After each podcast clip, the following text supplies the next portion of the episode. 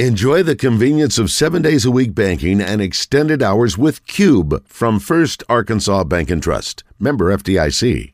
Connor O'Gara of Saturday Down South. And Connor, as always, man, appreciate you joining us. How you doing this afternoon? Good, gentlemen. Have we turned the page to basketball season? Is it, is it one of those times right now in your neck of the woods? Uh, I think there's a lot of Razorback fans that have just said, "Let's let's just focus in on this uh, Razorback basketball team at this point in time," because of how it ended, man. And we we can start right there. Like, like what? Listen, the Missouri game was bad. I think everybody can agree. But just the season itself, six and six, four losses by three points or less, a lot of frustrations. It's just how do you how do you make sense out of what happened to the Razorbacks this season? I, I've in doing this job, I wonder about these sliding door moments. And what I mean by that is, you know, the butterfly effect. Butterfly, well, well I can't, can't talk today. The butterfly effect of certain things that happen in, in the course of a, of a season with a team. KJ Jefferson, the jump, whatever you want to call it, the hurdle that he has against A&M if that play turns out differently, how different is Arkansas' season? I continue to wonder. I really think it would have been different. And I think that if that play doesn't go back the other way for six, Arkansas wins that football game. Arkansas is probably going to be a top 15 team for a greater chunk of the season. They still had issues, obviously, and those were well documented in the first month where it seemed like, man, they just have so many issues on the back end without Jalen Catalon. But you still would have felt like, all right, this team has a real identity. Week to week, I think they're going to be a little bit more reliable, and I think you can get up for every single game. But you kind of don't know what it's going to be like when you're that team that has expectations and you suffer that like second or third loss. And all of a sudden, you're a little bit tougher to predict. And I think Arkansas this year, despite the fact that I feel like we know their strengths and their weaknesses, they were still a team that was really tough to predict. And that's frustrating. And sometimes your margin for error isn't great. Their margin for error was not, and that's why I think they lost some of these close games. But there's no other way to spin it. It was a frustrating season that, in my opinion, could have gone very different differently had that one play gone in their favor. What were some of the things you saw from the season that were encouraging, and then some of the uh, the takeaways from the season? Rocket Man, um, a certain Rocket Sanders was a revelation. I mean, seeing him have the year that he did in that scheme, which I thought, based on the first couple of years, okay, that's just how it's going to be. You know, the leading rusher is going to have 600, 700 yards. Maybe it's going to be the quarterback one year. Maybe he'll do the tailback another. To have a year like what Rocket did, to me, was really impressive because there was backfield depth. And I realized Dominique Johnson going down with the injuries that he had, that definitely played a part in Rocket's emergence and what allowed him to kind of be the guy even as early as August. But I do think that that's so impressive that he was able to step into that role because that's not what he was doing throughout high school. You know, this was not necessarily some featured back. He was a guy who who changed positions and was a receiver in high school. And you're kind of like, all right, well, what's he going to be at Arkansas? And man, we saw that potential. So that was encouraging. Seeing the transfer portal hit that Arkansas had, to me, you need to be able to evaluate talent like that. They had three, in my opinion, that were significant successes. No doubt about it to get a guy out of the portal like Drew Sanders, who might be a first round pick in a few months here, that's rare. That doesn't always happen like that. Arkansas deserves a lot of credit for that. And then obviously you replace Treylon Burks with Matt Landers and Jadon Haselwood. And I think if you looked at the receiving production, uh, you know, just as a whole, you'd say, okay, yeah, they didn't have that one guy, but that was never going to be the plan. And they still were able to replace that production. So if I'm an Arkansas fan, those are the two things that I feel like were successes this year, and they could be successes moving forward.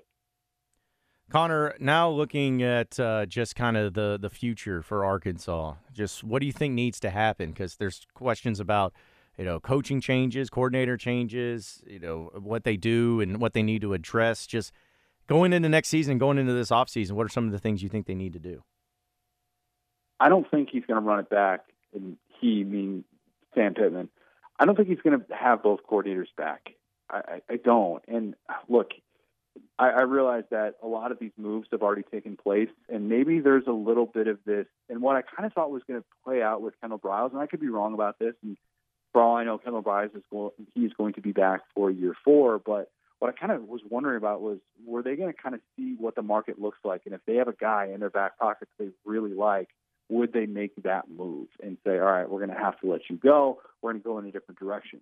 I've kind of always thought that the loyalty that Sam Pittman has shown Barry Odom was going to give him that one year in which he could be disappointing and kind of get like, all right, this is, you get one.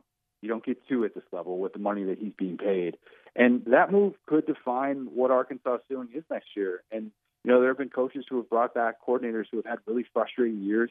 Dan Mullen brought back Todd Grantham for year four after they had their worst defense since the Woodrow Wilson administration, and he paid the price for it. So it's these decisions that will define Sam Pittman's tenure at Arkansas.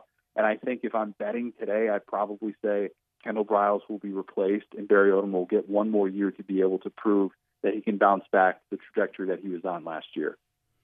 Connor, as far as college football altogether, uh, the latest college football playoff poll has been released, and the top four is there. The top three are undefeated in Georgia, Michigan, and TCU. So, if those teams happen to lose their championship games, what what do you think the most likely outcome is for those teams? They'll hear their names called on Sunday as one of the top four teams. That's what I think is, is going to happen. I think they're in. I, I do. Um, and I think even TCU, who, uh, look, myself included, a lot of people have just been waiting for TCU to, to lose because when you're the first team since 1975 to play seven consecutive games in which you win by 10 or less, uh, yeah, of course, water's going to find its level. You're going to, you talk about Arkansas losing these close games you know, TCU is eventually going to stop winning these close games, but that hasn't happened. And I think it's 12 and 0 right now. Man, they have some really solid wins on that resume, even if they don't have that one marquee win. So I think they can stomach that. I absolutely think that Georgia can.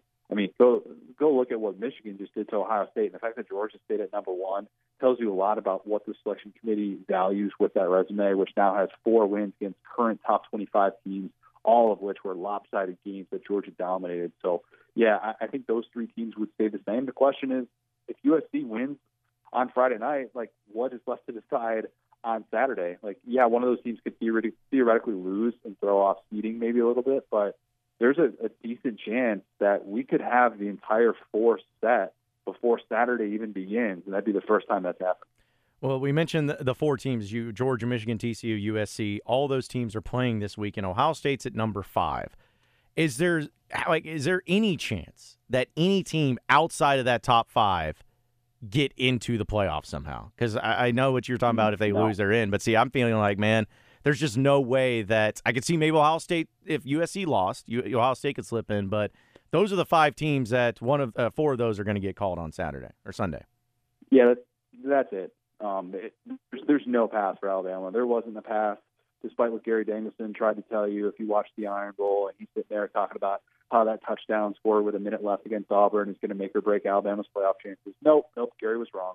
Alabama does not have a playoff path because when you lose two games, you're going to have a very difficult climb to get there. When you also don't have quality wins, which Alabama doesn't because they don't have a single win against a team with fewer than four losses, then yeah, of course, like Alabama's going to be on the outside looking in. That's reality for this team. And if you want to say, well, what about the fact that they had such close losses? It's like, well, they had five games decided in the last minute. They went three and two in those games. That's what usually happens to these teams. You win some, you lose some. Alabama lost some. They were a team that played Power Five competition pretty close once again this year, just like they did last year. But obviously, they weren't able to win the division. So no, Alabama's going to be on the outside looking in. They've got nobody to blame but themselves. We talked about Arkansas and how their season could look different based on a couple of different scenarios that happen in games. Which teams do you think are kind of kicking themselves saying that we missed that opportunity? Would it be Tennessee? Would it be Ohio State? What what teams had a path to that college football playoff and they kind of missed that opportunity? Those two right there. I mean, Tennessee and Ohio State. Like Ohio State last week, you know, they they were I mean they were right there in the fourth quarter of that game. And keep in mind, like you know, it was it had a different flow than last year, where Michigan just I mean from start to finish dominated that game last year up in Ann Arbor. But it was more competitive this year, despite what the final score indicated. And Ryan Day went out and paid two million bucks to get Jim Knowles from Oklahoma State so that they can make those defensive adjustments. And a Michigan team that had you know, a very ineffective Blake Corum because he's dealing with a knee injury, still found ways to beat that $2 million defensive coordinator, and it didn't even matter. In Ohio State, if they have a much more competitive game, we're having a different conversation about their playoff chances. But they fell apart in the second half of that game, and that that could be what keeps them out of a 14 field, which they'd be they'd be really dangerous if they get Jaxon Smith-Njigba back, who came into this year as arguably the best receiver in college football. They get a little bit healthier at the offensive skill positions. Man, they could be really scary. And Tennessee, yeah, I mean, what what I've heard about some of the stuff that went on in that locker room before that game you just kind of wonder, like, what in the world were they thinking about during South Carolina? Because it wasn't football. It certainly wasn't. South Carolina deserves all the credit in the world. They do. But Tennessee just decided, hey, you know what? We're not here and we're not present. They weren't ready for that atmosphere and they got beat. But yeah, those are the two teams that are going to be kicking themselves thinking back on this season. Now, Tennessee, of course, they did miss their opportunity, but do you have to give some credit to South Carolina because look at what they did the last couple of weeks of the season yep. by taking out Tennessee and Clemson? Oh, for sure. And look, South Carolina has pulled off something that, guys, I, I don't know if I can remember another example like this where a team that looked so middle of the pack. And I mean, go back to when Arkansas played South Carolina. Nobody would have predicted at that time. Oh yeah, one like to close out the regular season, Spencer Rattler is going to be consecutive top ten team, and he's going to look brilliant. Like nobody in their right mind would have said that, and that was probably the best game that Spencer Rattler played in these first ten games before that happened. So I mean, the week before they went on this run, they got blown out at Florida. and Their only touchdown was a fake punt. I mean, this this team had no business whatsoever being oh all of a sudden we're going to be the giant killers, and they were, and they took away the the playoff path for two different teams. And Shane Beamer deserves so much credit for that because a lot of these teams that would have been in their spot would have not been engaged, and they would have you know probably not shown up ready to go like they were against Tennessee. And man, that team game planned and they executed in such a at such a high fashion. And all of a sudden, it's got us asking the question about about Shane Beamer and his future and what exactly South Carolina's upside is going to be moving forward. You know, going back to the Tennessee thing, because you talk about you never seen a team uh, like that, uh, you know, being able to pull that out with South Carolina. Have you ever seen a team like Tennessee where not only were they in control of having the number one overall seed, winning the SEC, but then losing their Heisman Trophy uh, award-winning quarterback? You felt like with Hooker like, have you ever seen a team where it went that badly that quickly for a team like Tennessee? That's a good question. I'd have to really go back. Um, gosh, there's there's probably one that I'm definitely forgetting. Maybe one of those Ohio State teams because they've had some of these pretty random losses, whether it be 2018 to Purdue, 2017 when they went to Iowa and they just got destroyed um, maybe even 2015 when Ohio State lost at home against the Michigan State team with a backup quarterback. Like there, there are definitely some of those examples where you're just like, wow, that was sitting right there for you. Now, you know they were they were going to lose that game before. I mean, that game was decided before Hendon Hooker went down, so maybe that's a little bit different. If he goes down in the first quarter and then it kind of happens the way that it does, you really feel like, wow, this was just taken from us. But unfortunately, you know that that's the risk with a mobile quarterback, and you know Hendon Hooker has been really, really tough to, to be able to take some of the hits that he has. But, you know, you're kind of always one weird step away from an injury like that. And I know Arkansas fans sometimes probably have to hold their breath when KJ Jefferson breaks into the open field. But, you know, in this day and age where that, mo- that mobile quarterback is emphasized so much, that can happen to you. And, you know, for Tennessee, it was kind of the, the nail in the coffin for their, for their 2022 season. So now that we know uh, about going back to the college football playoff and uh, the teams where there's just those five teams that will have any chance of getting in. How many of them do you give a legitimate chance to win at all? Is it just one team that has the has the overwhelming favorite? Could you see it going four different directions? Just overall, what do you think the college football playoff will hold, assuming that uh, it gets stacked out the way it is as far as who wins it all? Yeah, I think, I think just Georgia and Michigan. I, I do. Um, if Ohio State sneaks in, I would give them a chance. They were my preseason pick to win the national championship.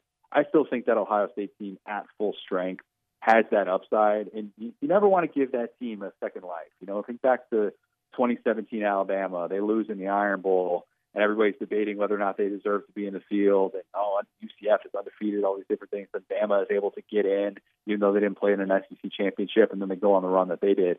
And then, of course, second and 26 happens. But you know, Ohio State could definitely be scary in that scenario, but yeah, I mean, I still think this comes down to Georgia and Michigan. I do, and I think Michigan, to its credit, making the move to switch from Cade McNamara to JJ McCarthy, the five-star quarterback, could be pivotal because look, Michigan already saw what it looked like against Georgia last year. I was there in Miami. That game was over. All right, that was over at the end of the first quarter. That was all she wrote. And that Georgia team just totally dominated them. And if you were Michigan thinking you could just run it back with less defensive talent because of Aidan Hutchinson or Ojabo, these guys off to the NFL, and think that that was going to get it done, that wasn't going to happen. So I give them credit for doing that. Jim Harbaugh's in the National Coach of the Year discussion, but I'd say those two teams have the chance to win it all. And I don't think they'll be remembered as a historically great team if they do.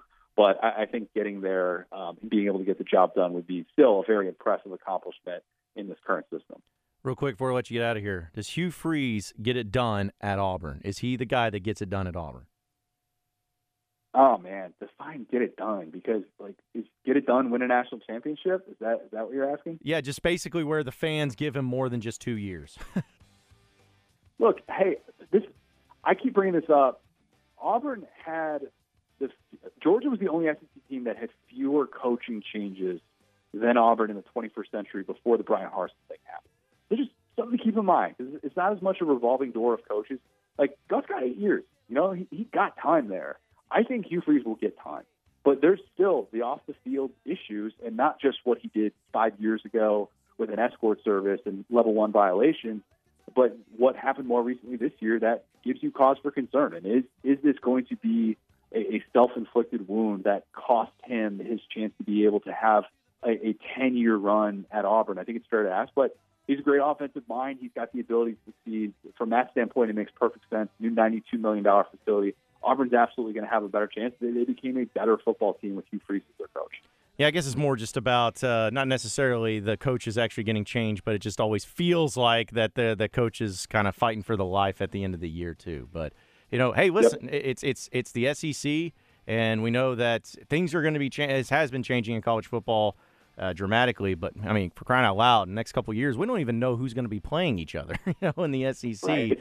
So crazy. yeah, it's just really hard to keep up with. But it'll be interesting to see how it plays out in the SEC as well as in the college football playoff. Connor, as always, man, we appreciate you joining us. Great stuff. Enjoy postseason football, man, and I'm sure we'll be catching up with you later down the road. Absolutely. Appreciate it, guys.